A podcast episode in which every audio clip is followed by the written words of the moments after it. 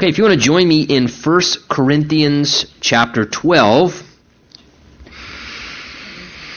tonight we want to look again at some more of these manifestations of the Spirit given to each one in the body of Christ for the profit of all. Thus far, we've looked at the word of wisdom and the word of knowledge, to another, faith by the same Spirit, to another, the gifts of healings by the same Spirit, to another, working of miracles, which brings us to verse 10 this evening as we talk about then to another, prophecy, and then to another, the discerning of spirits. So tonight we want to look at both prophecy and the discerning of spirits. And kind of like our last study together, as we talked about faith and healing and miracles, and we said that those three sort of interface well together, it seems that these two manifestations of the Spirit kind of couple well together.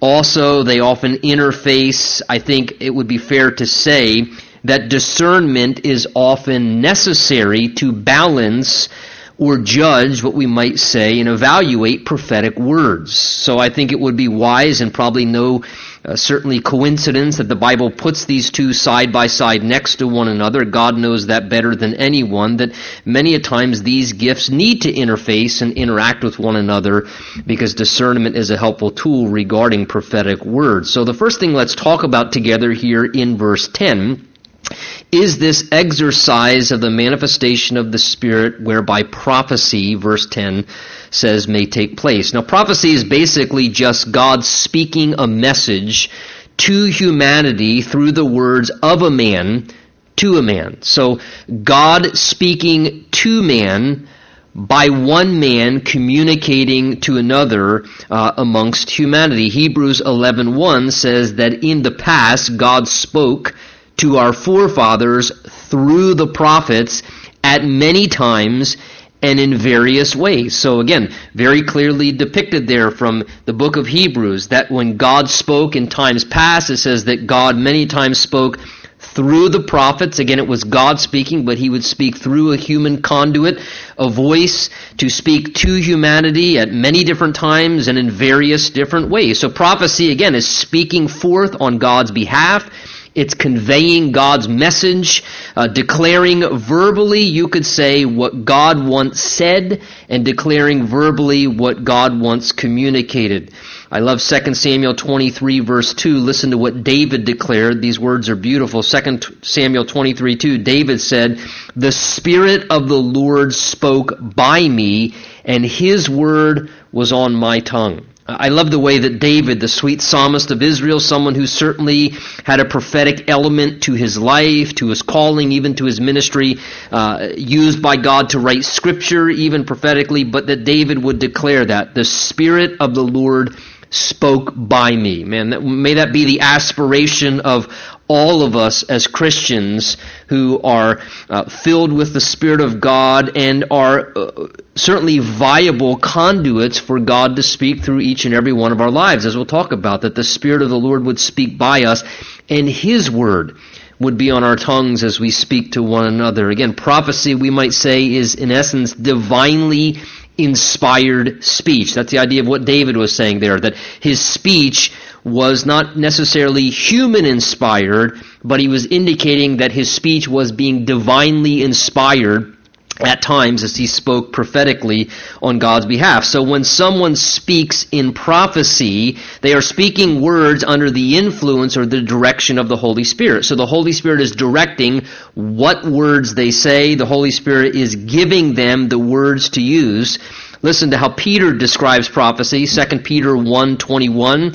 There Peter says, "For prophecy never came by the will of man, but holy men of God spoke as they were moved by the Holy Spirit. And when you look at that term there, when Peter says that men were being moved by the Holy Spirit as they spoke prophetically, uh, that word literally, the idea there to be moved by the Holy Spirit is like wind filling the sails of a ship. So if you would picture a, a, a ship with sails, and as the wind blows into the sails, it, it, gives the power and it also provides the direction in which the ship is going to go as that wind fills the sails. That's the idea there of being moved by the Holy Spirit to be able to speak on God's behalf. Now, when, when Paul speaks here, verse 10, to another prophecy regarding the manifestations of the Spirit here, I don't necessarily believe per se that Paul here in this particular passage is talking about the office of being a prophet. As we see certainly in the Old Testament scriptures, there were those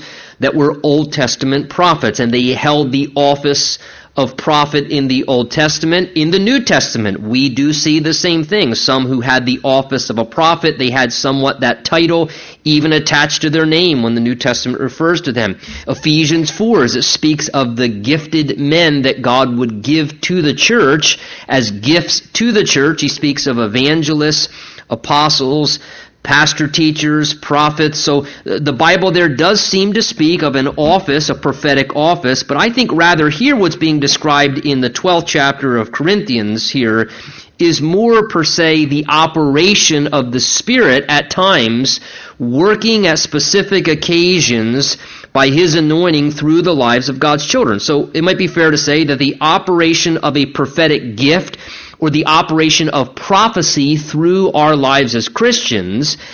And then the prophetic office, or having an office that's a prophetic office by God's ordination, uh, those two things can be separate and distinct. Uh, point being, not every Christian is going to hold the office of a prophet. Paul says later down in this chapter in 1 Corinthians 12, are all teachers? Are all prophets? The implied answer there is, is, no. Not all hold certain offices and spiritual callings. However, that being said, all of us as Christians can be open to prophesy on the Lord's behalf at times. That we can all be yielded to and open to the Spirit using us in this way at times to speak forth a word from God as His instrument and as his vessel to communicate to others. In fact, Paul's going to say in the 14th chapter of 1 Corinthians that we should desire, the idea there in the Greek is to earnestly long for, he says, spiritual gifts, and then he adds with that, but especially that you may prophesy. So the Bible encourages us pursue love that should be our highest motivation. Before we ever desire spiritual gifts, first, we should want to pursue love, because love is the proper basis for the exercise of the gifts of the Spirit. If we're pursuing looking spiritual, or wanting glory for ourselves, or you know, exercising control over some, if we have any other motivation, our heart is not right. But if we're pursuing love, which wants to see the benefit and the profit of others, as these gifts are supposed to be, then the Bible says if you have love at the root of your heart, then desire spiritual gifts. You yearn for them, literally long for God to bring them to pass through your life. And it's interesting after he says that, he says, and especially, in other words, the one that you should aspire towards the most, the Bible's saying, is to prophesy is to speak on God's behalf into the lives of God's people and others around you as well. And I think oftentimes, personally, that believers exercise the gift of prophecy completely unconscious of the fact that they're even doing it.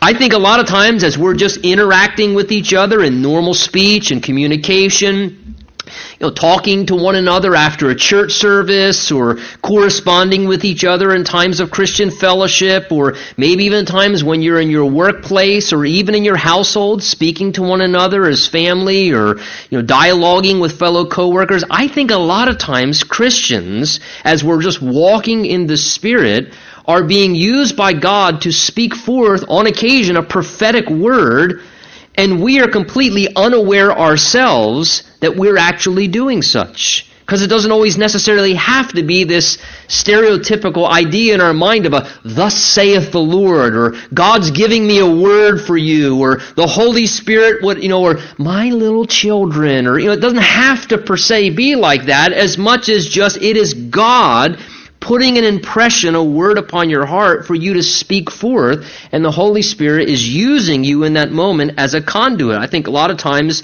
without our awareness, it's happening, and as I said before, the supernatural happens in just a very natural way. And quite honestly, I think that's when this gift is the most beautiful because then there's no glory attached to it. There's no many times a distortion of it because you know we're thinking oh here it comes. I sense something. This is from the lord. And then sometimes we almost distort the whole thing eh, by drawing attention to ourselves instead of just speaking with conviction on behalf of, of what's in our heart and just trusting that yeah maybe god's given me a timely word to speak into this person's life and and just letting it play itself out how god would want to use it. Joel 228 says this. Listen because i think it's important. Joel 228 said prophetically it shall come to pass in the last days, saith the Lord, that I will pour out my spirit on all flesh, and your sons and your daughters shall prophesy. So take note of two things in relation to even that prophecy regarding the last days, that God would pour out his spirit, and as a result, he said, Your sons and daughters shall prophesy, which tells me two things. Number one, that prophecy is for today. It's something for these last days. In fact, I want to say I think it's even more critical in these last days, in these dark times, as the church becomes more apostate, as wickedness waxes worse and worse, that there needs to be at times clear, powerful, distinctive occasions when the Spirit of God is speaking forth to the church and to Christians and to people in the Word when there are timely words coming forth from the throne of God. I think it's all the more critical for these last days. So prophecy is something for today. And secondarily, we see from that verse, even specifically, that prophecy is not gender specific nor is it age specific. He says, Your sons and daughters may prophesy. So again, it's not just the fathers and the mothers, it's not those who are more mature in the things of the Lord. He says, Your sons and your daughters, the youth, the young people. That's an encouragement to me. I pray, God, pour out your spirit that young people who aren't so maybe so concerned about their image or impressing others, but are, are just many times very raw and just real, would just speak forth genuinely what is true and what is right. Because maybe they're not as concerned or apprehensive as those who, as we age and get more mature and we worry, well, if I say that, then, well, what's the outcome going to be? That, that they would just speak forth. So it's not age specific. And it's not gender specific. In other words, women can be used to prophesy and speak on God's behalf in the same way that men can. When we look throughout the Old and New Testament, we see women speaking prophetically. We see Miriam and Huldah in the Old Testament who were prophetesses. We see Anna. One of my favorite passages is something I've prayed fervently for all three of my daughters from the day that they were born, is it says in the book of Acts that Philip had four virgin daughters who prophesied. And from the day that God began to give me daughters, I've prayed specifically, Lord, that's what I want. I want them to be morally pure, and I want them to be spiritually effective. He had virgin daughters who prophesied. And Lord, I, I, pray, give me daughters that are morally pure and spiritually effective, who will know your word and know you and speak forth on your behalf into people's lives and in their generation and one day to their husbands, who then may be used of God to do other things as well. So again, anyone can receive and speak forth a prophetic word, and we need to be open to speak on the Lord's behalf if and when He wants to use us. Again, for love's sake, the purpose being to profit and help other people, not to, again, advertise or perceive ourselves or others that look at us as more spiritual. We want to glorify the Lord, but be useful to speak on His behalf. If you're, again, a definition person, this is what I wrote down in regards to this exercise of this manifestation of prophecy when it's happening. I jotted down here, it's a momentary ability and enabling from the Holy Spirit to function as a vocal representative in order to speak forth a word or message from God to people. Let me read that again. A momentary ability or enabling from the Holy Spirit to function as a vocal representative in order to speak forth a word or message from God to people. In a sense, if we could illustrate it this way, it's like we become a, a temporary human megaphone that God uses to amplify clearly and directly what he wants to say to someone on earth. Again, if you, you see those things like a bullhorn or something, you know, people pick up a bullhorn and they speak through the bullhorn, and all the bullhorn does is what? Is it amplifies and it makes it very clear because of the amplification what's being said by the person on the side.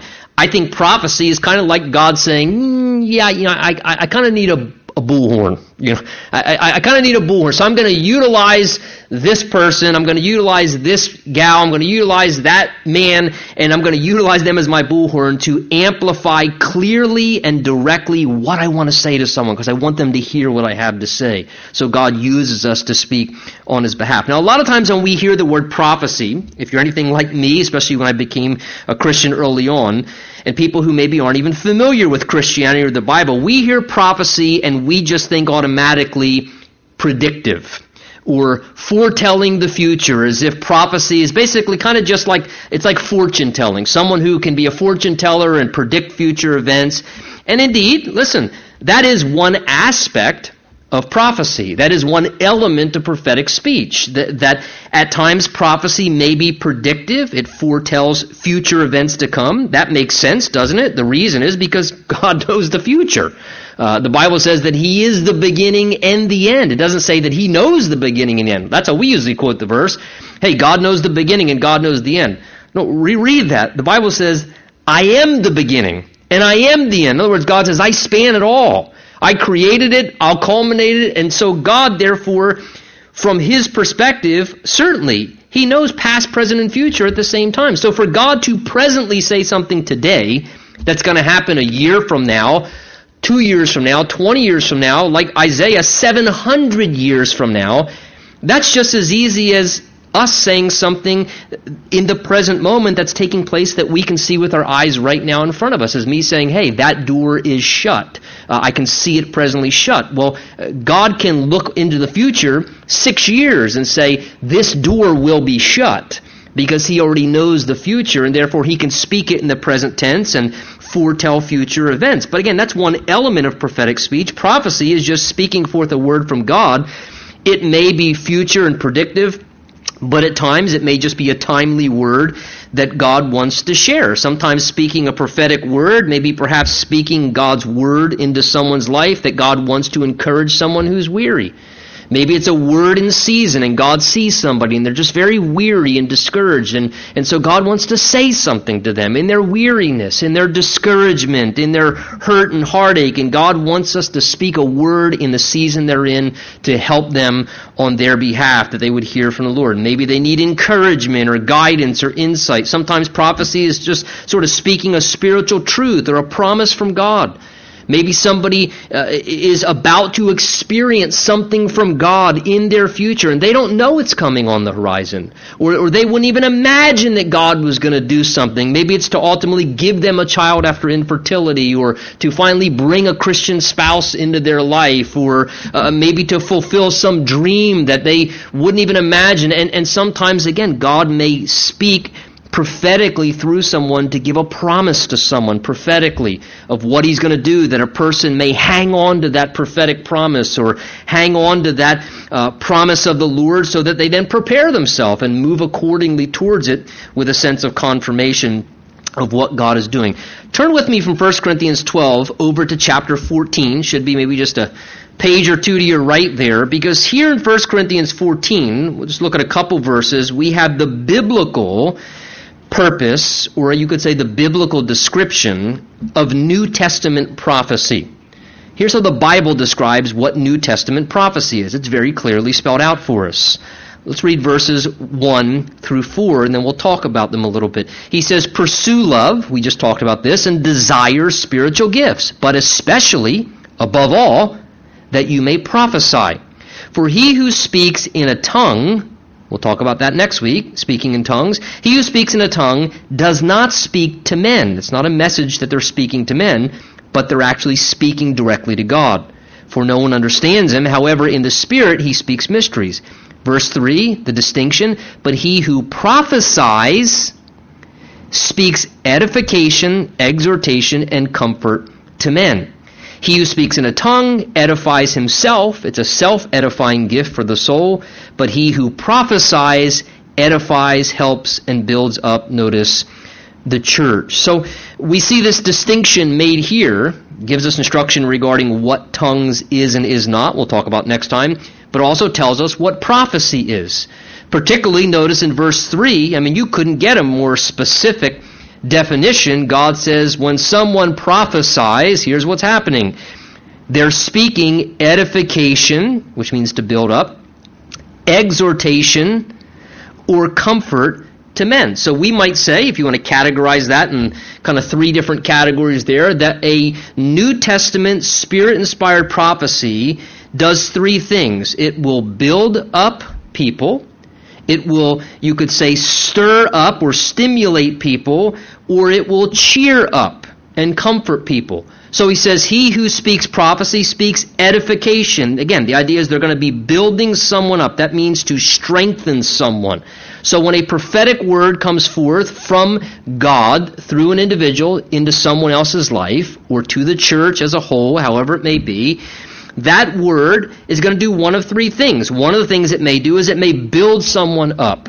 It's going to strengthen them somehow spiritually. They're going to be uplifted and built up by what they hear God saying to them. Now, that's wonderful because would you agree we live in a world today that people typically are always what? Tearing each other down. Typically, people are always using their mouths to tear one another down and to discourage people and to criticize people and to condemn people. How wonderful that God says, you know, no, when I speak to people, I don't want to condemn people.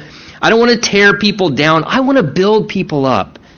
People are always typically, you know, drained and depleted and so I want to build people up. I want to build people up spiritually by the things that I would speak into their lives. So again, if somebody speaks supposedly on behalf of the Lord, the end result of their word should be building someone up, not tearing someone down. This is why I don't put much stock in very negative, condemning type prophecies. Jesus said, I didn't come to condemn the world, but to save it. So if it's in keeping with the Spirit of Christ, I don't necessarily see that a New Testament, and here my terms, is per se a New Testament prophecy of the Spirit going to tear people down because the Bible says it's going to build people up.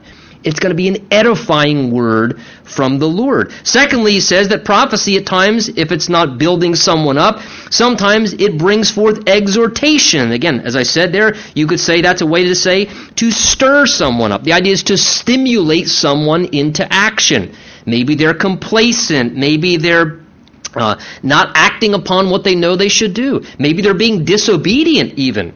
And I think here, if somebody's being disobedient, an exhortation challenges them to be stirred up to do the right thing, whether to act upon what they know they should and they're just not because of fear or doubt or laziness, or whether they're just not doing the right thing because in disobedience they're holding back from stepping out and obeying the Lord in some area for their life. So sometimes when a prophecy comes forth, it exhorts people. And the difference between exhortation and instruction is the gift of teaching gives education and instruction, okay, he, this is what the Word of God says. Prophecy and exhortation says, now you need to do it.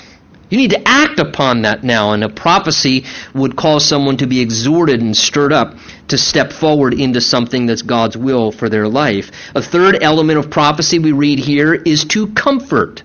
So again, to, to cheer somebody up, again, I think it's so critical. People are hurting. We live in a hurting world.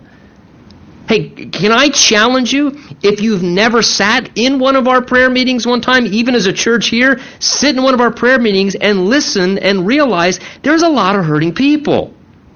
Whether it's people praying about their own hurts and struggles in their life, or their family, or their children, or their marriage, or their coworkers, there's a lot of hurting people.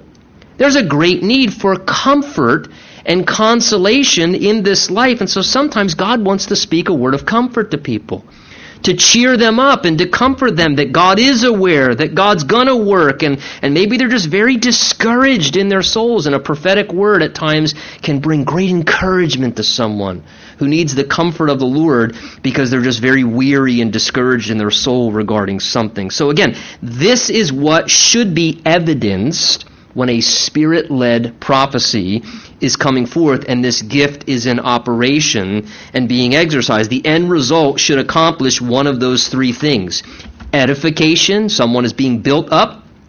Exhortation, somebody's being stirred to action, or someone is being comforted through what is being said. Now, let me also say this in relation to prophecy and a distinction that prophecy is not per se the same thing as teaching.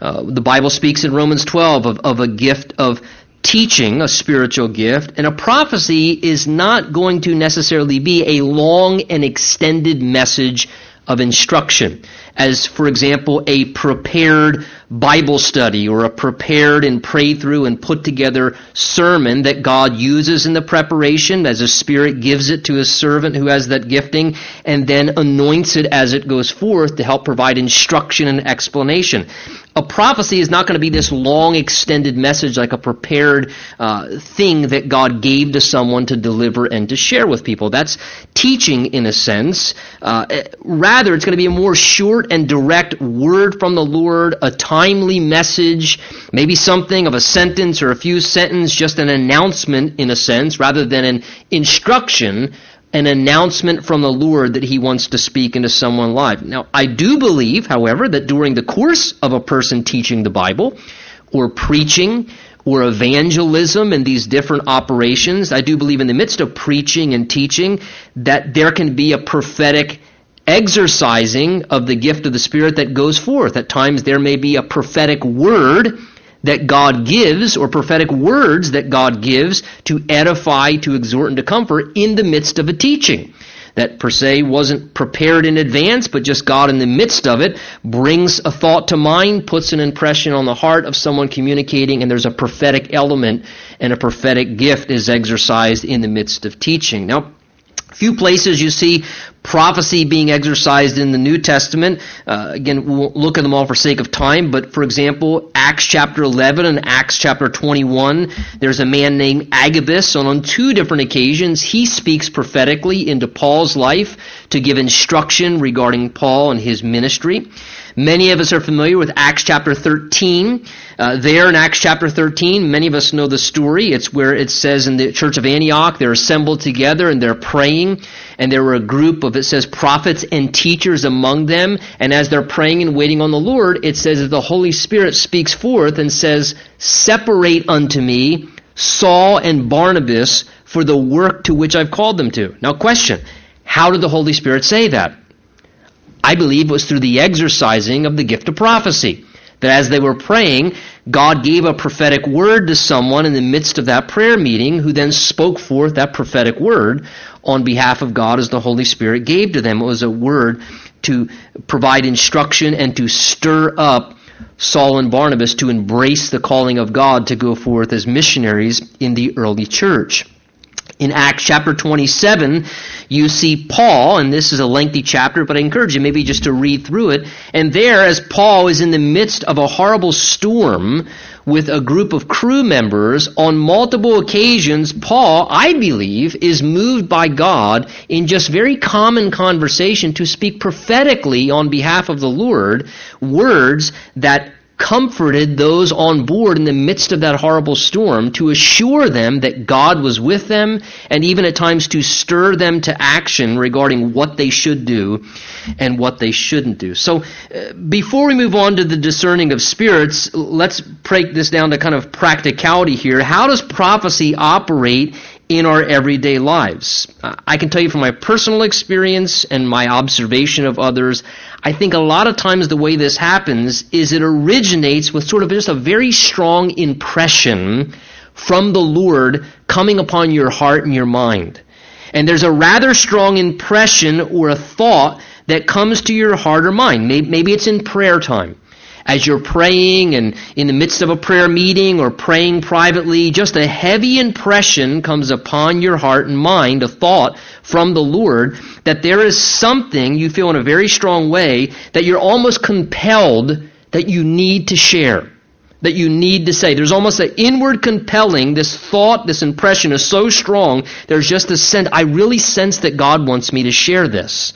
I really sense that God wants me to say something. And I think this is many times how this prophetic uh, operation takes place. Or maybe, again, listening during a conversation, or you're speaking to someone and counseling with them, and, and there's just a real strong sense within and an inward prompting that God wants you to say something to someone. And there's just a really strong impression that you're to communicate to that. Or, or maybe you just see someone or know someone that's going through something and the still small voice of the Lord, the Holy Spirit, just prompts you within, you feel very impressed by God that you're supposed to go share something with them.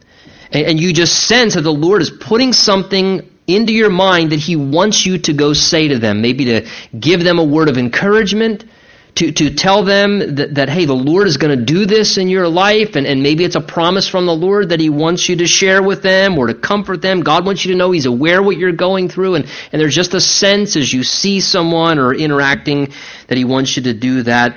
And when this gift operates, a person is going to have a supernatural enabling to hear from the Lord and then to speak on behalf of the Lord a direct word for a specific person or maybe a specific situation that's at hand. Now, in relation to prophecy, I would encourage you to familiarize yourself with the entire chapter of 1 Corinthians 14 because 1 Corinthians 14 deals a lot with scriptural, I use the word, it sounds strong, but scriptural rules that govern the operations of the Holy Spirit in the areas of prophecy and tongues and the gifts of the Spirit and how it governs scripturally how they're to be operated in the midst of public meetings.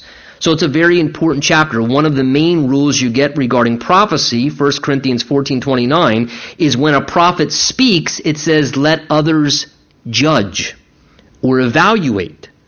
Again, we are in in a sense instructed by God that when someone speaks a word, that we are to evaluate, that we are to use discretion and think through it. So that is this next gift as it comes into play. As I said, it interfaces the next gift described here in our list in 1 Corinthians 12 to another, we read, the discerning of spirits. The discerning of spirits. As I said earlier, discernment is necessary to balance or judge prophetic words, to keep them in check, to properly verify the true source of supposed prophetic words at times or utterances that people give that are supposed to be from God or on God's behalf. 1 John 4 says, Beloved, do not believe every spirit, but test the spirits, whether they are of God, because many false prophets have gone out into the world. So God tells us in advance, listen, there are going to be the presence of many false prophets. It, that's a promise in Scripture. It's not something that's probably in Bible promise books, but that's a promise in Scripture. There will be false prophets in the world, coexisting with true prophets and true ministers and servants of the Lord. So he says, because of that, beloved, don't just gullibly, naively believe every spirit. Don't believe every spirit, he says, but test the spirits whether they're of God, whether they come from God. 1 Thessalonians 5, 19 to 21, listen to what Paul says there. He says, Do not quench the spirit, that's important, and do not despise prophecies, that is, devalue them. Now, I'm not into this whole prophecy thing. That's a little too hokey, that's, that's a little too risky. We gotta just shut that down. We have the Bible, that is good enough, man. We have the prophetic word confirmed, that's all we need. We have the Bible. And some, in a cessationist, fearful attitude to an extreme take that approach. Whether it's towards prophecy or any of the manifestations of the Spirit, they're so intimidated they close down everything and they despise and want nothing to do with that. They don't even want to be open to the fact that God could speak a prophetic word in a meeting among his people through one of his servants. He says, Look, don't despise prophecies, he says in balance, but test all things and hold fast to what is good. Listen, w- w- why are we so concerned? If we genuinely have love at the core of our hearts as Christians, if we're pursuing love, that's our foremost goal. And, and out of love, we want to profit one another. We want to help one another. We want to minister to one another, not glorify ourselves or look spiritual, but we genuinely want to help one another. Why would we not want to help one another, which then therefore means if I speak what I feel is something from the Lord, if it's not from the Lord, hey, Nothing personal, no shame of face. If it's not from the Lord, wouldn't be the first time I was off base. wouldn't be the first time, I, but but I don't want to just cast out the baby with the bathwater. If you understand what I'm saying, and limit. Just the Bible just says no. You just just use discretion. You just use discernment. You, you God's given this way whereby even apart from this gift or manifestation operating, let's be very generic. All believers can and should, should we not, have a general sense of discernment. I mean, we all have at least two things that are very valuable. We all have the Word of God, which is inspired by the Spirit. So no prophecy is ever going to contradict what the Spirit of God already wrote because God's not, you know, schizophrenic. He's not bipolar. God's not going to, you know, you know, have well, this way this time. No, God's consistent. He's God. He doesn't change. So what his Spirit has inspired in his Word is always going to be consistent. It's always going to be something that can be measured off the Word of God. We have a copy of the Scripture. And Jesus said regarding the Holy Spirit, He's the Spirit of truth that dwells inside of us.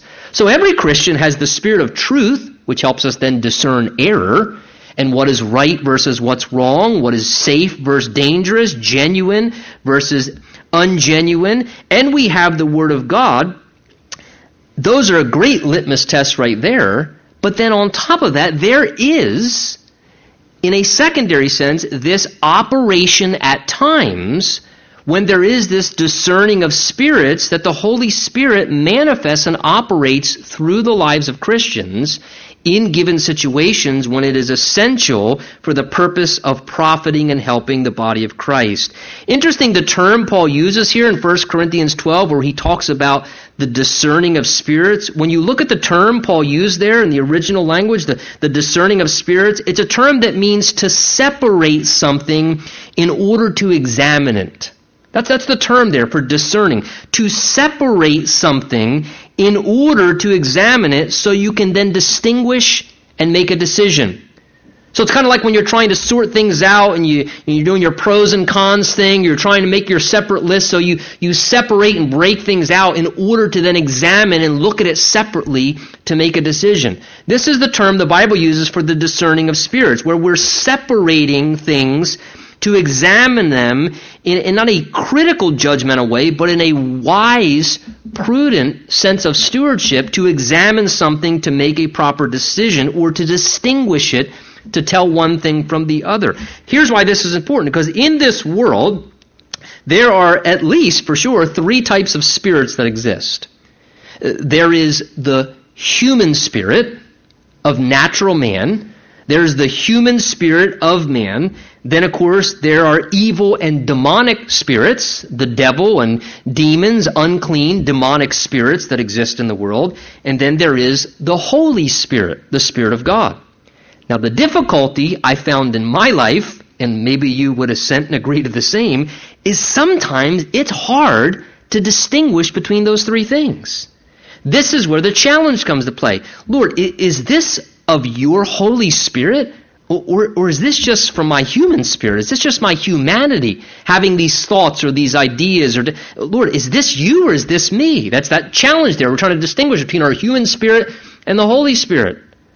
Sometimes, as well, even more dangerous is at times it's hard to distinguish between what is of a demonic, evil spirit and what is of maybe God's Holy Spirit. And sometimes there's a difficulty distinguishing those things.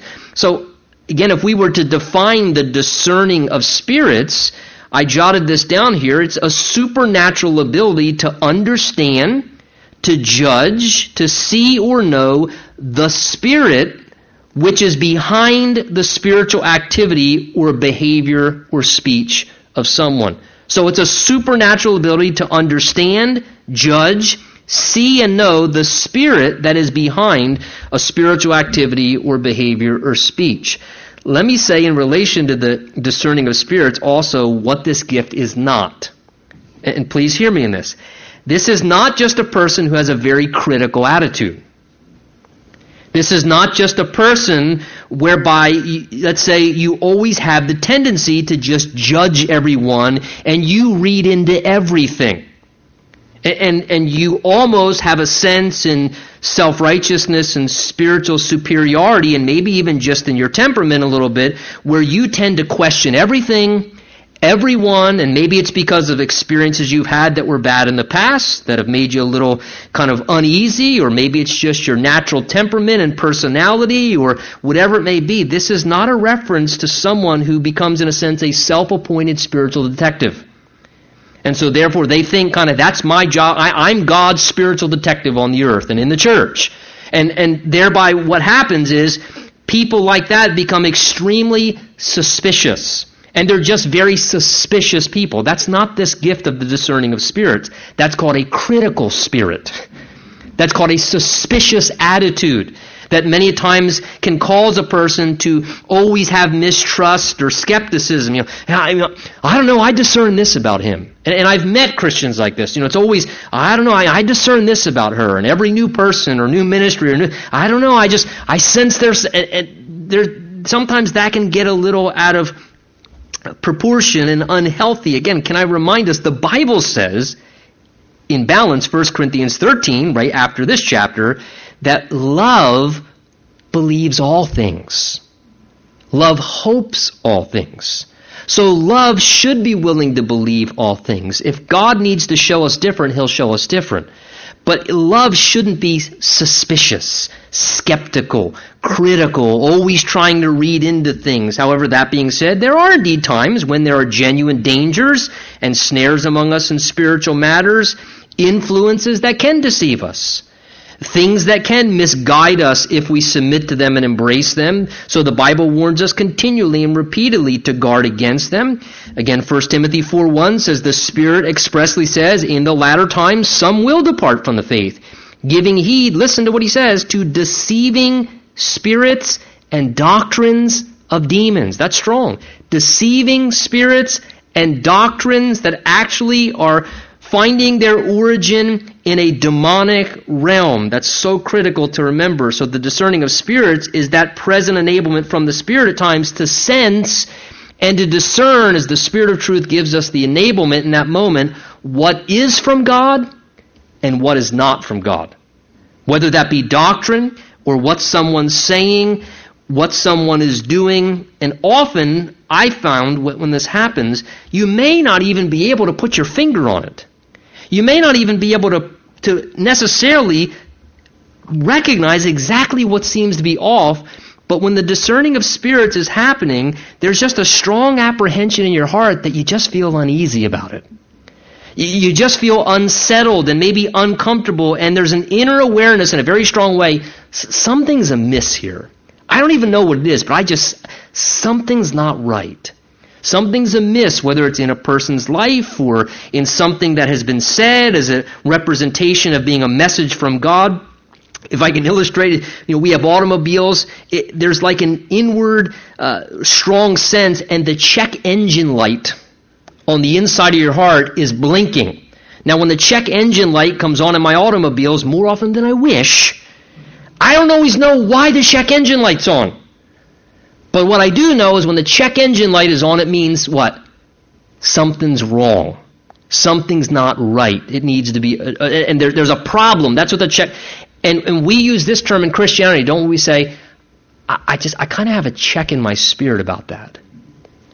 I, have a check in my spirit about him, or a, check in my spirit about her, or I just have a, a strong uneasiness about what was said there. I just, I don't know about that. I may not be able to pinpoint exactly what it is, but this is the discerning of spirits, just an uneasiness with something going on. Again, we see biblical examples of this in the scripture. In Acts chapter 5, remember when we looked at this passage a few weeks back where Peter is uh, meeting Ananias and Sapphira, and they're coming with their supposed offering there, and they're being deceptive about what they're doing in hypocrisy. And Peter in Acts 5 3 says, Why has Satan filled your heart to lie to the Holy Spirit. Again, Peter realized the source and the origin of their thoughts. Let me give you a few other scriptural references where you can see this in operation. Acts 8, verse 14 to 24. Acts 13, verses 6 to 11.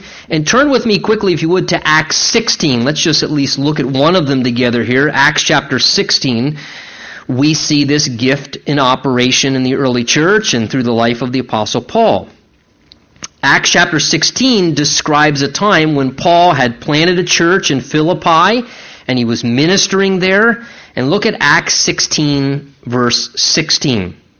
It says, Now it happened as we went to prayer, Paul says, or Luke's describing what happened, that a certain slave girl possessed with a spirit of divination, met us, who brought her masters much money, profit, by her fortune telling. And this girl followed Paul and us and cried out, saying, These men are the servants of the Most High God, who proclaim to us the way of salvation. That's pretty accurate, isn't it? And this she did for many days. And Paul, imagine this, that the Holy Spirit could make this happen, greatly annoyed. Boy, I feel so much better. Is it possible the Spirit of God can make you become greatly annoyed? Apparently so. Paul, greatly annoyed, turned and said to the Spirit he knew was inside of her, I command you in the name of Jesus Christ to come out of her. And he came out of her that very hour. But when her master saw their hope of profit was gone, they seized Paul and Silas and dragged them to the marketplace and the authorities. And once again, Paul's ministry kept its current pace. But again, look at this happening here.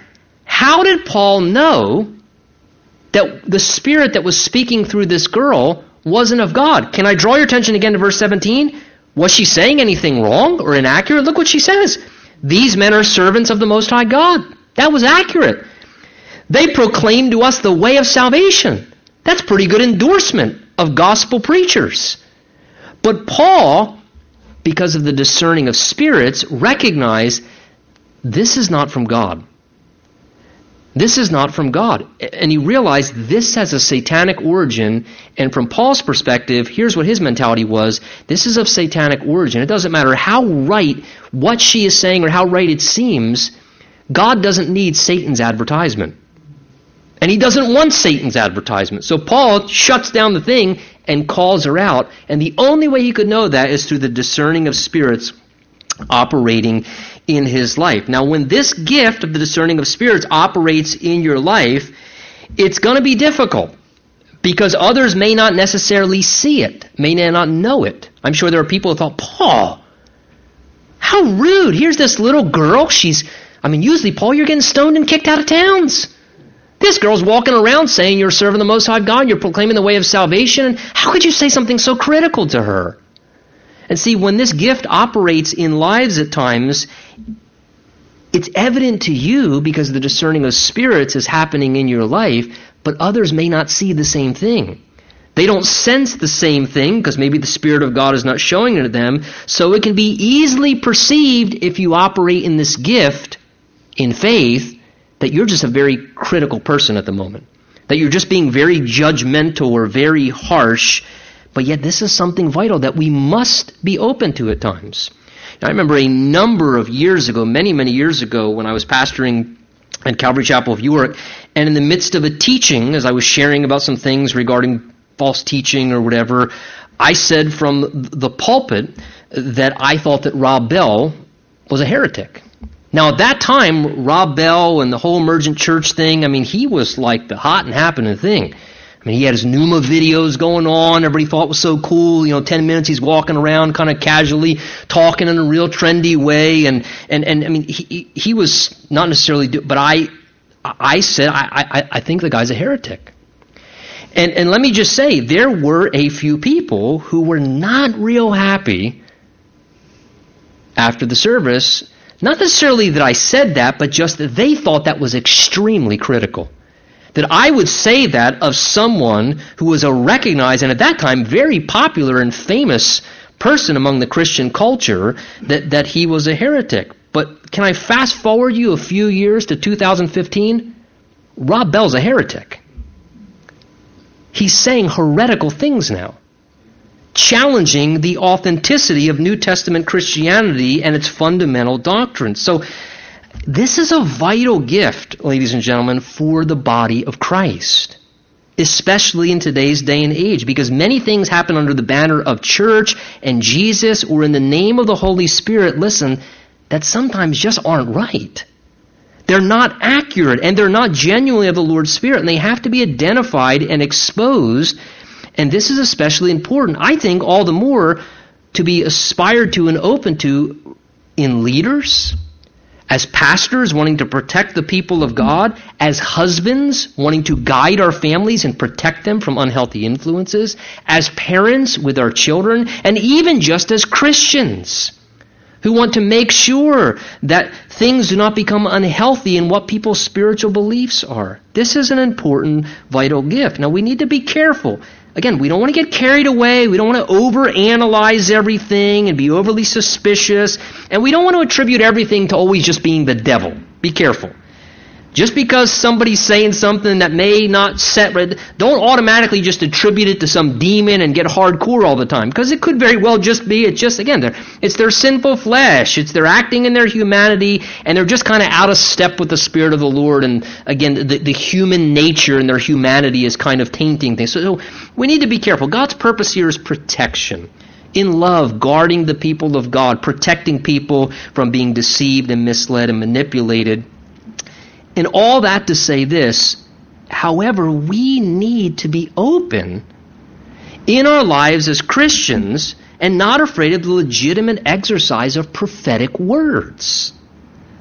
We, we need to be open to these things being shared. We need this ministry among us. We don't want to quench the Spirit. We don't want to despise prophecies. We need these things. We just need to walk in spiritual wisdom in relation to them. Amen? Let's stand. Let's pray.